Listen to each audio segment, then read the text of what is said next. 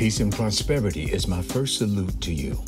I'm Merton Clark, and welcome to the Word of Truth Revealed podcast. It is my desire to build you up, to increase your spiritual stamina and tenacity, to empower effectiveness, and help you discover your purpose.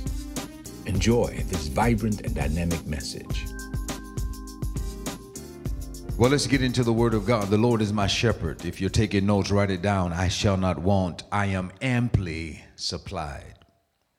There is an ample supply that God has reserved. God never lacks funds, He never lacks resources, and He's going to get the ample supply to you. Let me say it again God is going to get an ample supply to you. When those who are connected with the shepherd follow the shepherd, the scripture says, I shall not want. I am amply supplied. Follow the shepherd, and the supply will always be there. He makes me to lie down, the scripture says, in green pastures. This really represents continuous nourishment. Continuous nourishment. During this pandemic, many of us lack the nourishment, the, the social nourishment that we used to. Some of us are lacking physical nourishment because we haven't tuned into a good diet. We are lacking in the diet. We're just eating everything because we're bored. And what God wants you to do is start focusing on green pastures spiritually. And the more you eat the greenery spiritually, the less you'll need junk food naturally. Y'all didn't catch that, but I'm going to say it again. The more you enter into green pastures spiritually, the less you'll need junk naturally people who dine on junk that's physically and they have their ear to the grind about everything that's going on in the street and know little about god they're not entering into the green pastures spiritually.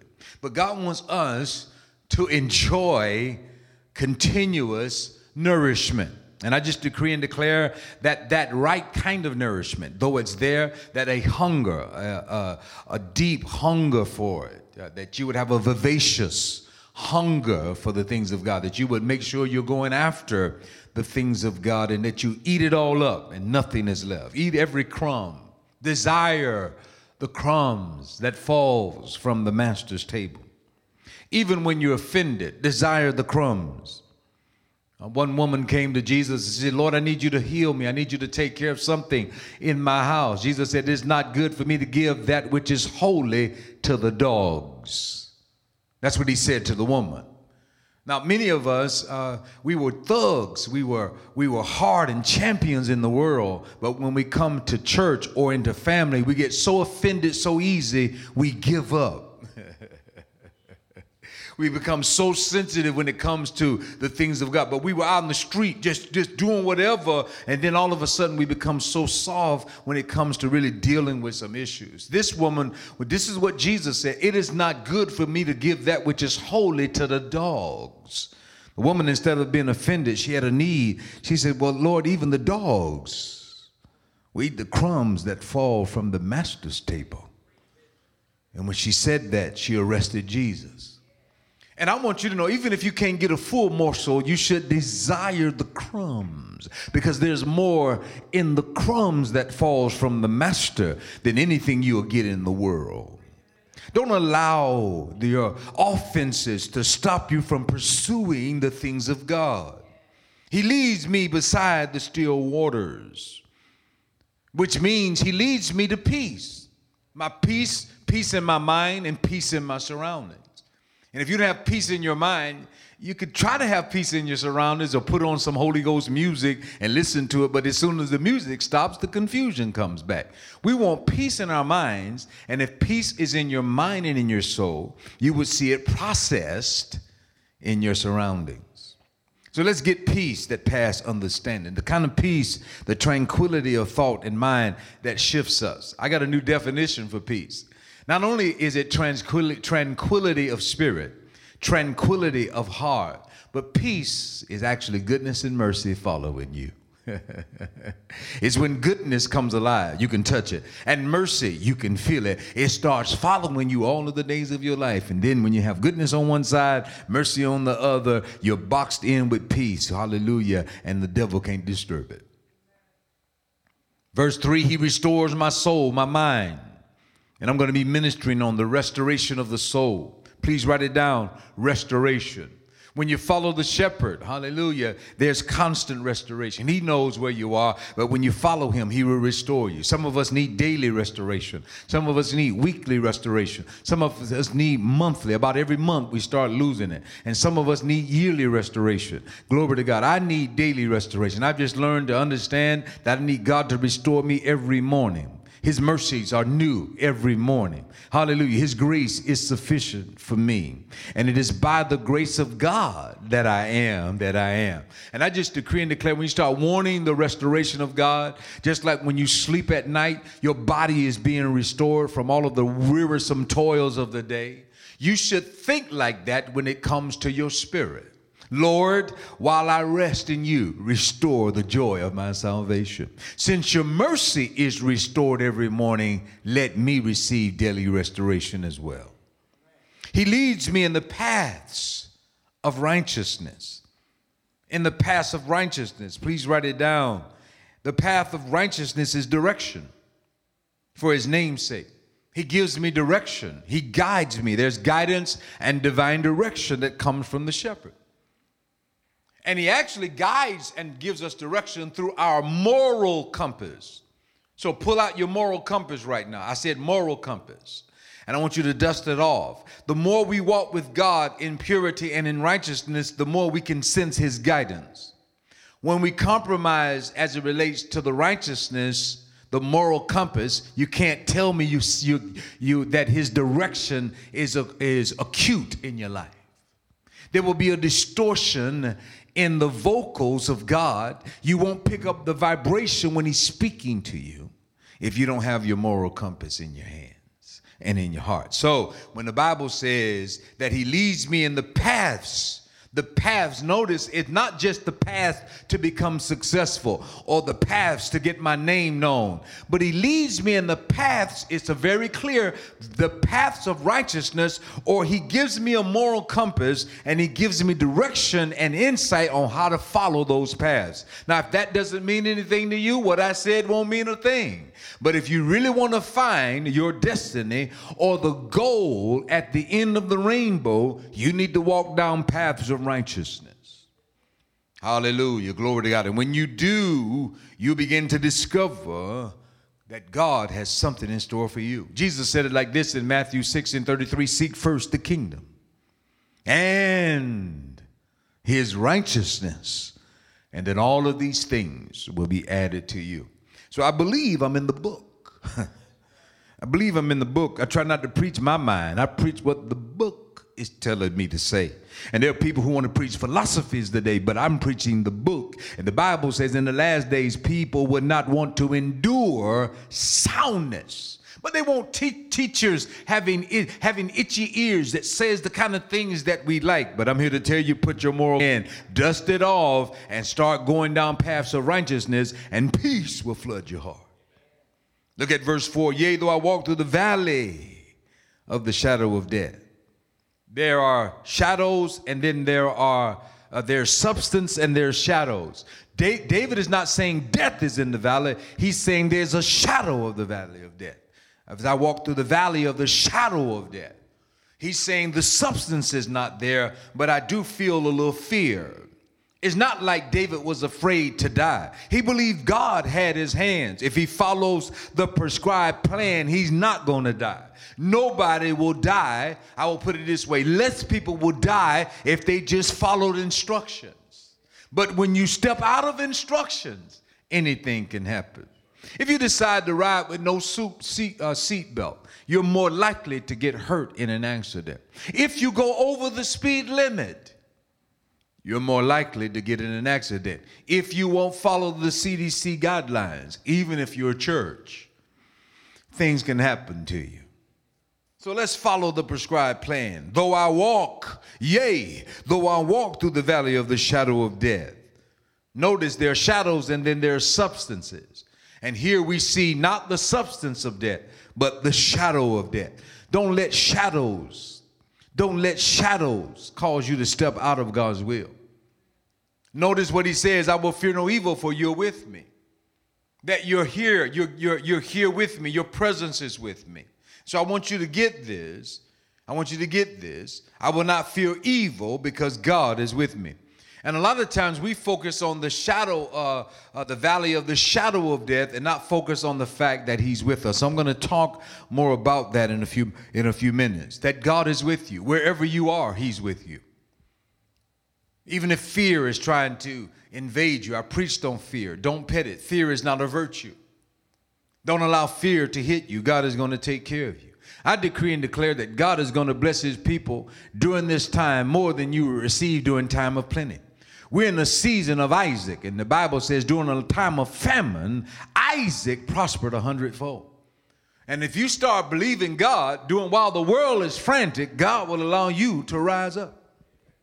That's the kind of God that we serve. Glory to God.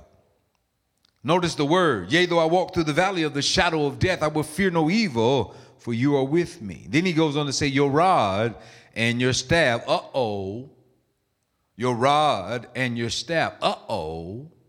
Your rod and your staff comforts. Now, the rod is for correction, the staff is for comfort, but they're all on the same stick. And so, with the rod, God comforts. I mean, He He corrects, and with the staff or the hook, He's able to comfort and get you back into the fold. Being a part of the fold is comfort. Isolation is discomfort. The world has got it backwards. There are people, I just like to be alone. No, you don't. No, you don't. You like to be alone because flesh says, stay alone because deeds are evil. And as long as deeds are evil and you stay alone, they won't know. You need to be able to say, because sheep love to be in herds. And if you're the Lord, if the Lord is your shepherd, there's something about him that you're going to gravitate to, and you will start trying to be a part of the collective, not an individual bucking the system. Well, I'll preach myself happy. And if you have a tendency to stray, that is not a good mark to be connected with the shepherd. So I rebuke rebellion and I thank God for that cohesiveness that God wants to bring to your life as you begin to pursue the shepherd. Go after him. Your rod and your staff comforts me. Notice correction comforts as well as a blanket. If you correct a child, if you correct a person, they may not like it when it's happening, but the Bible is clear after a few days they'll love you more. Parents, that baby their kids all of the time. The kids wind up growing up, and as soon as you tell them no, they don't want to speak to you no more. What you have to learn how to do is correct it. And I'm not talking about being mean, shut down, shut up. I'm not talking about that kind of stuff. I'm talking about loving on them. But at the same time, when they're wrong, you need to bring it out and you need to be stern because that same one will grow up and not speak to you. I've been pastoring for a long time and I've seen hurt mommies and hurt daddies as kids grow up. They get they'll find another family and act like they don't know you. So what you want to do is make sure that you're laying the right things down. Correct your son, and he'll bring joy to your heart. Correct your daughter. I'm not saying being mean now. You got to loosen up a little bit, okay? It's not just my way or the highway. Have some wisdom up in here. But you need to learn how to be stern. And I'll move on because y'all not saying amen. I know what I'm talking about, okay? So get the lesson from me. I've seen hundreds of families and I know what I'm talking about. Kids will get their education and then they'll be like, I'm smarter than you. You're stupid. Lord, help me, Jesus. Verse 5 You prepare a table before me in the presence of my enemies.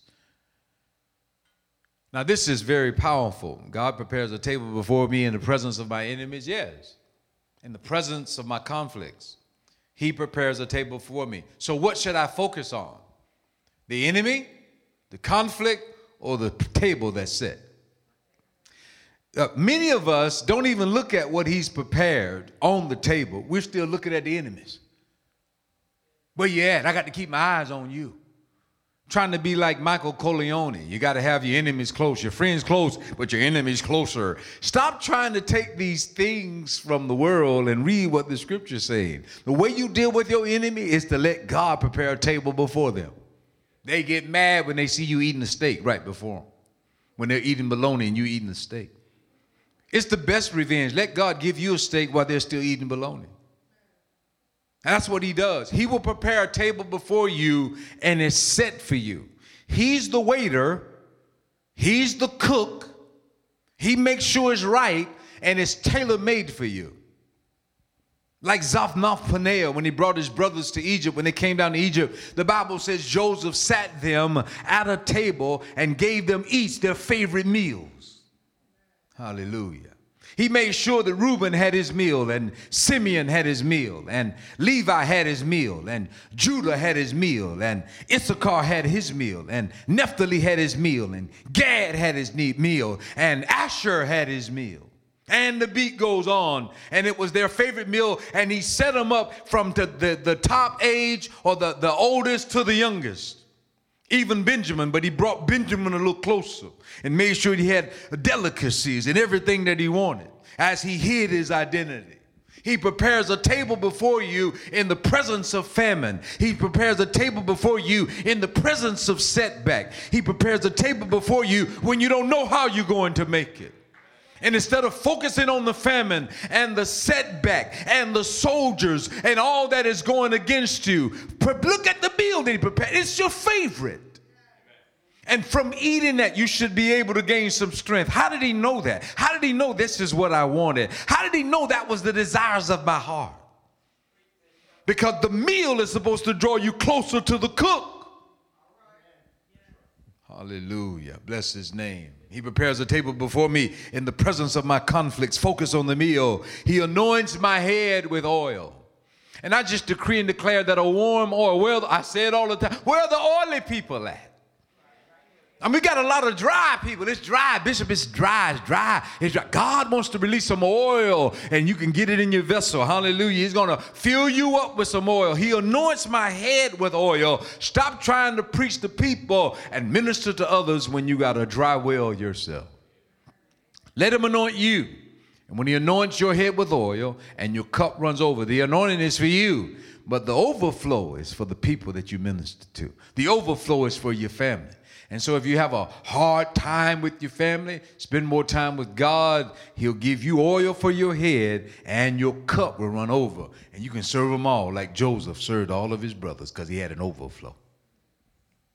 Thank you, God. No lack at all. He wasn't looking at their plate saying, I'm hungry. When y'all gonna give me some, he's the server. He's the one preparing the table before you in the presence of your conflicts. Thank you, God. And God will do the same for you. Surely goodness and mercy, verse 6, will follow me all of the days of my life, and I will dwell, I will abide on the vine in the house of the Lord forever. Don't break covenant with the house of God. There's the tendency right now in, uh, with this present age to say we don't need organized. We have our personal relationship, but there are things you don't know about God.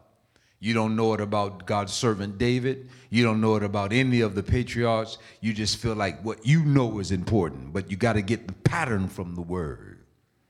Don't forsake the house of God. Think about the house of God, the place where you gather, because there's joy in the house. There's joy and there's room at the cross. I want to take a moment and look at this boy called the shepherd boy eh, who became king. His name is David. Very strong name. There's a lot of Davids in the world. And if your name is David, I want you to listen. But even if your name isn't David, you can have a Davidic kind of anointing. Reading this passage uh, of Scripture many times, that is the 23rd Psalms, reading this passage of Scripture many times at several different points in my life has caused me to see it differently during major shifts in my life. For instance, when I was a young boy, a little lad, my mother had us to recite this psalm until we memorized it, and I'm glad she did. But I never really focused on the shadow of death, or yea, though I walk through the valley of the shadow of death. I was kind of camped out in the first verse the Lord is my shepherd. I really don't have to worry anything about anything because He's my shepherd and I shall not want. Well, I'm hungry, mama. Uh, so it couldn't mean that. What did it mean? Um, what do you mean I can't? I shall not want. Does it mean he supply all of our needs or just some of them? So I didn't really understand the rest of it. I memorized it, but didn't understand it. But as a uh, young adult, as a newly married man, it took on a new meaning when I read that scripture. Uh, I have a family now, so I got to be deeper than just the Lord is my shepherd and I shall not want because I have to supply for others. The Lord is my shepherd, I shall not want. Then He makes me lie down in green pastures. That is, He makes sure I have everything I need, not only for me, but for my family. He leads me beside still waters. I have to have peace. I can't expect my family to give me the peace, He gives it to me. And a lot of times when we misdirect, when we're expecting humans to bring peace to our soul, we'll be out in the street trying to find it when only God can bring peace to your soul. So I had to go beyond chapter uh, 23 and verse 1 and 2. I had to dig a little deeper. He leads me in the path of righteousness for his name's sake. What do you mean? What do you mean restoring my soul? When I was a little kid, I didn't, I didn't feel like I need my soul restored. But after you get hit a few times in life, you realize that you need daily restoration. When I became a father, this, this passage uh, uh, opened up even the more to me as I began to grow as a man. I begin to recognize that if my shepherd is taking me to green pastures and I have a son or daughter, I have to make sure they find green pastures. That doesn't mean I give them everything they want. It means I have to take them to grazing ground, a place where they can feed themselves. I have to start a book club. You need to read a book. You need to stop playing games and read a book. You need to feed your mind. I begin to open up because now I'm a father.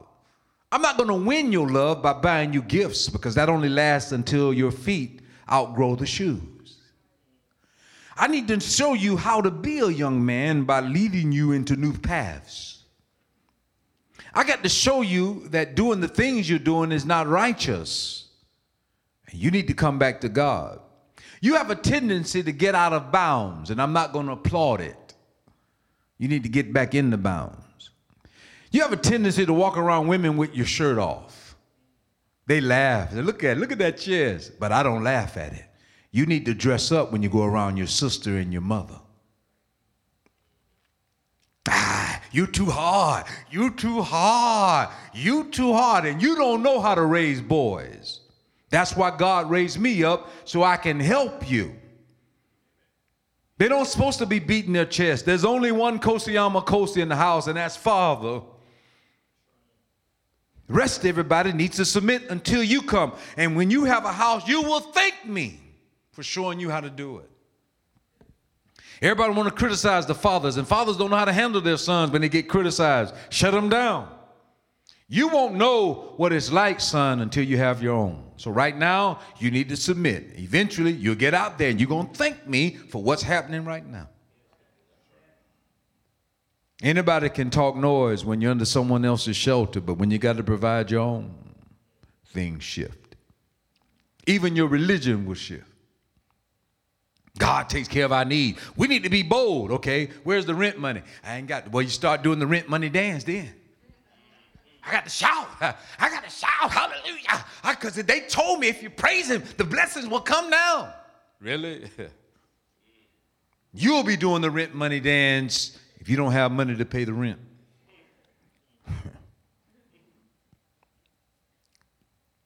Again, today, as I read this passage and countless other times in between, the psalm has taken on new meaning. I've grown. I've grown up hearing Psalm 23 reciting it and knowing that God will take care of me and He will not stop. And I will not want. How many times have you read this psalm and how many times have you thought about it? I'm talking about deeper. How do I get these blessings and these promises that are mentioned in this passage? How do they come? How do they materialize? You said goodness and mercy will follow me. Well, what happens? How do I get it? I don't sense it. You ever wondered that? You ever come to uh, a point in your life and say, How did this materialize in my life? How do you apply Psalm 23 to your life? It's all, it's all about good, right? It's all about the good thing, right?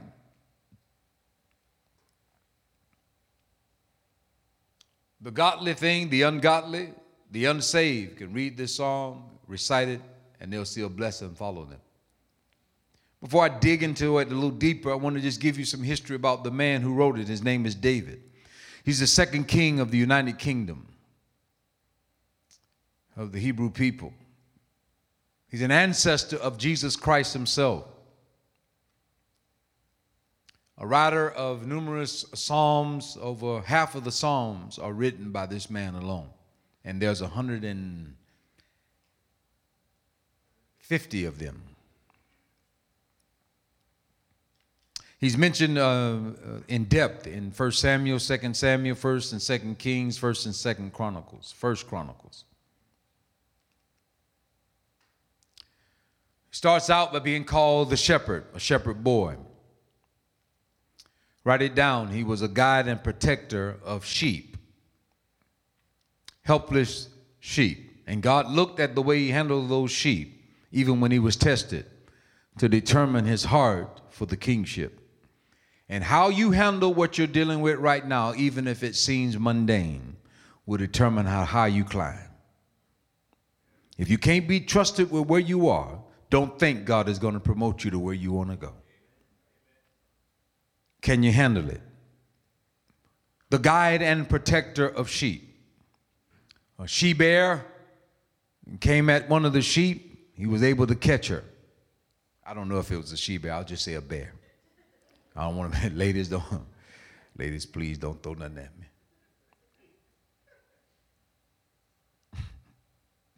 a lion.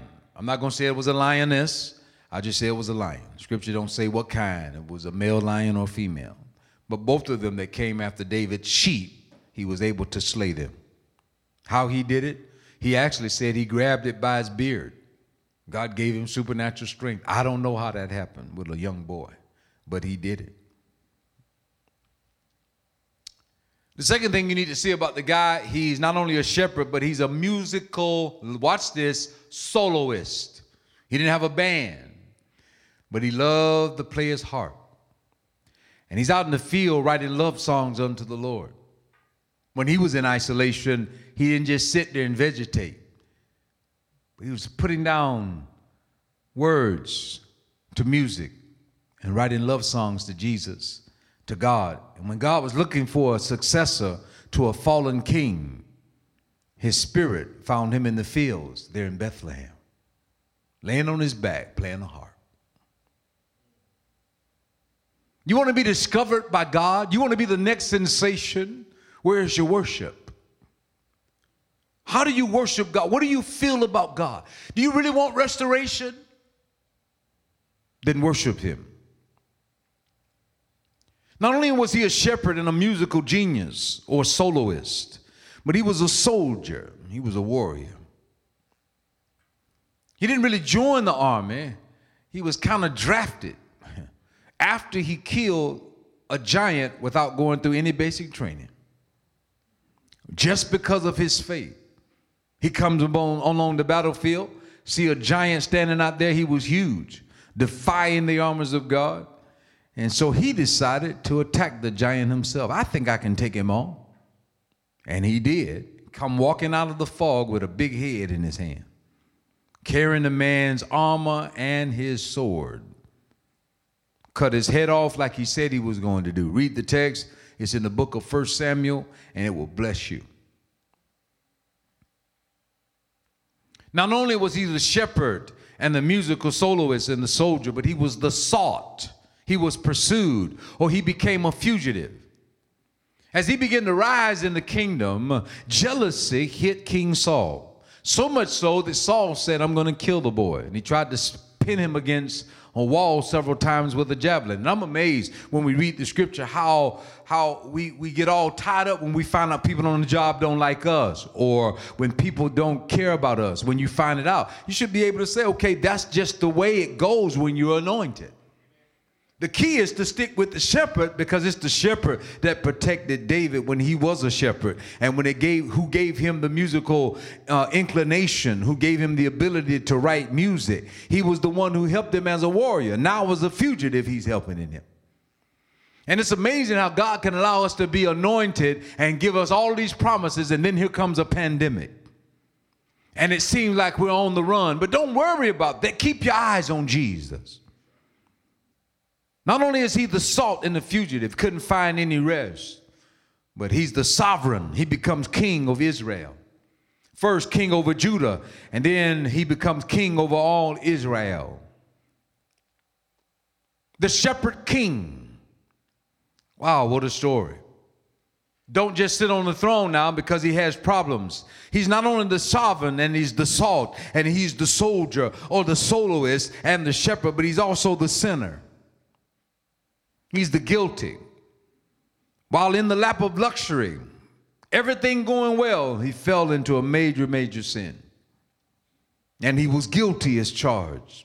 Actually, when the prophet came to him and gave him a story, and what do you think should happen to this man who took this and did that? David said, The man should be killed. Nathan said, But you are that man. Isn't it amazing how we point fingers? Ooh, ooh, when other people fall, when we got the same thing going on in our lives. Where's your moral compass? I'm not pulling my shade over my eyes to say, well, Clark, you are okay and they're all not okay. All have sinned and fallen short of the glory. But the key is to spin out of it, to, to, to shift out of it, to not let it grip you. And I can't get no help right now. You're not telling us what we came to hear this morning. I'm telling you how to be a good shepherd and how to be a good sheep. Not only was he the sovereign and the sinner, but he also was the sorrowful. After he got caught, he didn't say, But look at them, and it wasn't me. He said, I repent. Have mercy on me, O God. According to your loving kindness, according to the multitude of your tender mercies, blot out my transgression. Then he becomes the statesman. While king, something happened. A three year plague hit the land. Notice a three year plague hit the land in which he was king over. And it wasn't because of something David did, it wasn't because of his sin. It was something that happened because of his predecessor, which was Saul. Saul attacked the Gibeonites. And because of that, God, because Israel had went into covenant with the Gibeonites, and Saul broke the covenant. And a three-year plague hit the land. David said, What do you want me to do? He became a negotiator, a statesman. He went to Gibeon and negotiated. How can we make this happen? The Gibeonites said, We believe some of the sons of Saul need to be executed. David agreed and had them all hung and let their bodies hang to stop the plague. Thank you, Jesus.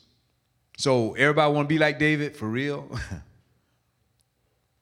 You need to read the entire Bible and you'll see some things happen to us or to our land when there's no justice. He also commits another crime. He became a statistic seeker. He numbered the children of Israel, which means he looked out and said, Look what I built. I got the best ships. I have the best Patriot missiles. I got the best, te- the best technology and this. I spent more money. I built it all up. I can number all of my soldiers. Look at them. Look how powerful we are. We're the most strongest in the land around the world. That's what David did. Learn from David. Right after that, a plague hit the land, and 70,000 people died. 70,000. Where are we at right now in America?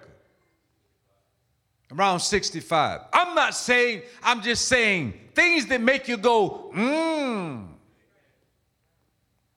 It's all in the text. There's nothing new under the sun. When you start talking about how powerful we are, God has a way of shaking all of that up. You can have Patriot missiles, but you can't handle Corona. Because it don't care about boundaries. It doesn't care about walls. This you know what's really going to stop corona? Coronavirus or covid-19 is humility When we submit to God and say, God, you are the one, you're the sovereign over America. It was you that built this great land. It's because of you that we are surviving. It's because of you that the Civil War didn't divide us. It's because of you that slavery stopped. Not just Lincoln, you gave him the wisdom. It's because of you through the president that we were able to do what we do. And now it's because of you that we have this great military and we must give you praise. We're not going to do a parade in Washington to think about how build, how large we built the military, but we just to have a parade for God. And you will see Corona stop at the borders of America when we humble ourselves. If my people, my people, America, which are called by my name, would humble themselves and pray and seek my face, not seek the number of their, their ships and their submarines and how large their armies are and how large, how large, glory to God, are their Coast Guard and their Air Force and their Space Coast or their Space Force. But how large is God in the land? And if you bring up judges and put judges on the courts, you got to give God praise. Not I did it, but thank God that He gave me the wisdom. And I hope somebody will share that with the president. Not only was he the st- statistic seeker and he numbered Israel, and 70,000 died, and it was David himself that had to offer, humble himself, and offer a sacrifice unto the Lord that stopped the plague from growing. He's the one that opened up the plague by work, speaking words that he shouldn't speak in the position that he holds. And we need to do the same thing here in America. One of our greatest problems in America is we have freedom of speech, which simply means anybody can say whatever they want. No nation on the face of the earth has ever seen that kind of liberty. You couldn't do it in Israel, and you couldn't do it when David was alive but we can do it here in America, and we haven't really treasured that. Paul said it like this Don't let your liberties cause you to sin. Don't turn the dial, please. Don't get mad. Some of y'all, y'all can't handle it, man. But I'm preaching the gospel. I preach it to every creature. That's why I'm not a politician. I don't try to run for office. I see a lot of, pre- I'm running for office. But you got to be able to stand over and against what's going on. You can't live in Trump Towers and then prophesy against it. You have to be able to stand outside of it to say, President, I love you, I appreciate you, but you're going too far with this. Did you see the scriptures here?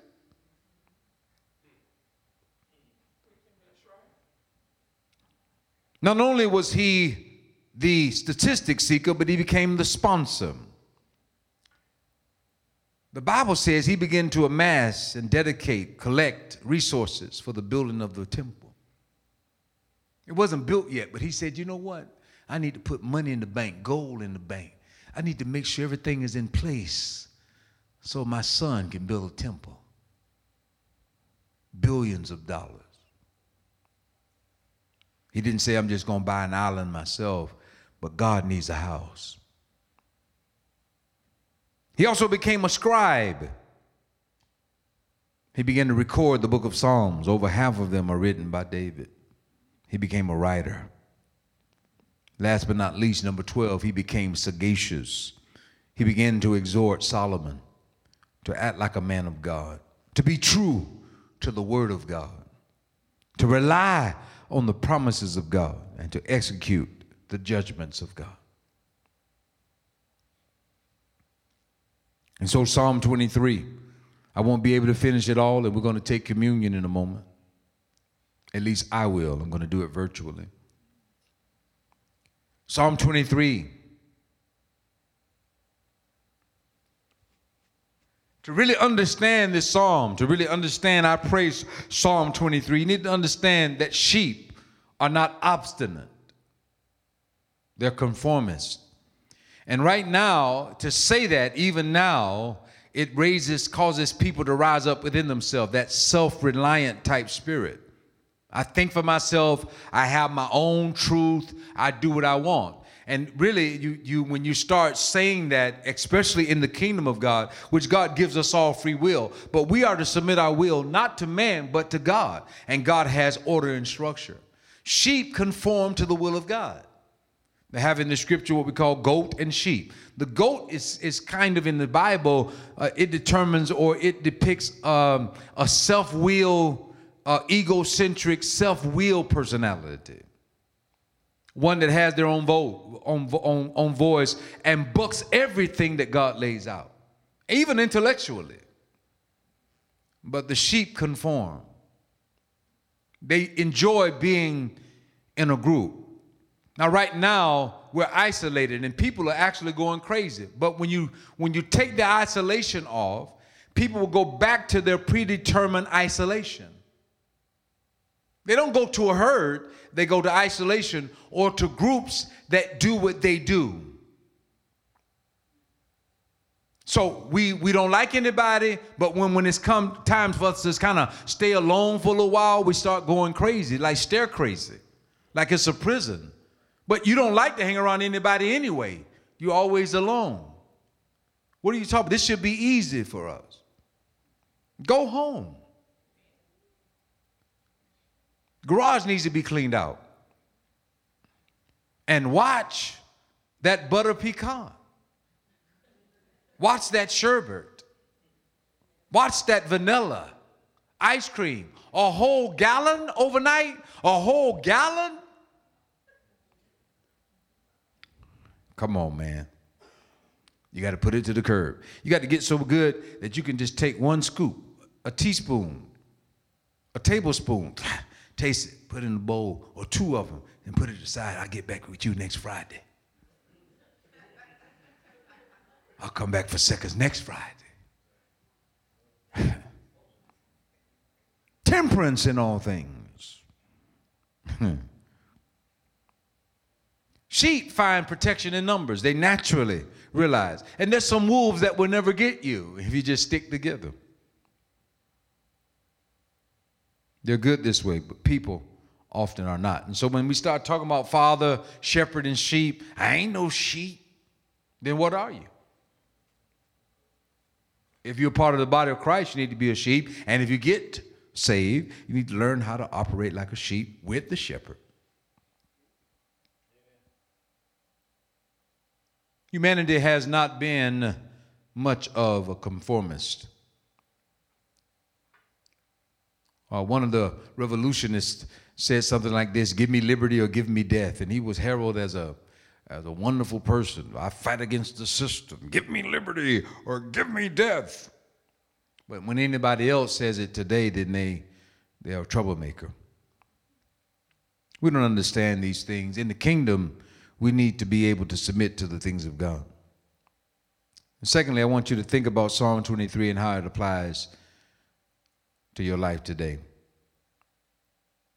I have some benefits that God wants to give to me, and I have some things that He wants you to experience as well. I realize, and I want you to write this down as I close, I have to be God's sheep. I have to be a sheep. I have to study his word and apply it to my life. That's what it means to be a sheep. I have to be his sheep. I have to get his word in me and apply it to my life. That's what the sheep do. Get his word, the green pastures, and apply what you're eating to your life to be treated like a sheep, to receive its protection, to get the still waters, the green pastures, I must start applying what I'm eating to my life. I have to act like I'm a part of his herd. Not an obstinate person, but I'm submitted to him. So, how should you act? Well, you need to calm yourself down. Three things God wants you to do control your appetite, because he controls. Got to say, you're in charge. He protects and he provides for his sheep. And if you want him to correct, I'm sorry, to control, be in control, he protects and he provides. That's what he requires to be a part of his herd. David said, The Lord is my shepherd. You control it, you protect me, and you provide for me. Now, this is a king who says, The armies is not protecting me. You are. It is not my chariots that's protected me, it's you. It's not the fact that I got these nations submitted to me. It's you. It's not the fact that I've extended the kingdom to the Euphrates River on the west and to the east, to the west, the Mediterranean Sea, and to the east, the Euphrates River. He extended the kingdom. He took all of that territory. But he said it was you. You're in control. You really protect me and you provide for me. And that's what I want you to say right now Lord, you protect, you control, and you provide. That's what it means to be a sheep. So don't run from that. Let God speak to your heart. I'm submitted to God like that. You're in control. You protect me. I can't protect myself. And you provide for me. To me, that's good news because as a man, I kind of felt like I'm supposed to be the complete protector of my family, but not so. There's a portion that I need him to do. The Bible said you can watch over the house all day unless God watches over it. Your labor's in vain. So if you're sitting there trying to make sure everything is in place and you're not really looking at him as the protector, as the one that's in control and the one that provides, you'll, you'll wind up short. You'll find out that your efforts will come up short every time. Because there's just some things parents will never see. There's some things about your kids that you will never know. Only God knows. Just like there are things about you that your mama never knew. Man, I'm preaching. If your mama knew everything about you, she'd be screaming. If your daddy knew everything about you, he'll lose his mind. Thank God for the true shepherd who knows everything about you. Watch this. He knows us and he still loves us. He know me and you still love me. Thank you, Jesus. Let that soak in your soul. You know me and you still love me. You know every scar, you know every brace, you know every failing, and yet you show me love. I have to love you back. Thank you, Jesus. Father, thank you for your word and thank you for this time together in your word. Even as I share more in the next service, I pray that those who are watching will catch this. I pray, Psalm 23, and help us to catch the brand by applying the word and how we apply Psalm 23 to our lives. That we must apply the word to our lives. We become sheep that follow you. We must submit to the fact that you're in control, you protect, and you provide for us. And Father, I thank you for providing for your people. I decree and declare a restoration of the soul, a cleansing of the heart, security of the mind, an extension, Lord, of our efforts, our abilities. Watch over us. And I just decree and declare that goodness and mercy will follow us all of the days of our lives as we dwell in the house of the Lord forever. In Jesus' name, amen. It has been a real joy to share the Word of God with you. A special thank you to those who care for this ministry. No amount of financial support is too small. It is because of you this ministry is possible. To support us, go to our website at truthrevealed.org. If you enjoyed the podcast, please subscribe and share with friends. Be sure to tag us when you share at Trim Nation One. Thanks again for listening, and until next time, I'll see you at the Word of Truth revealed.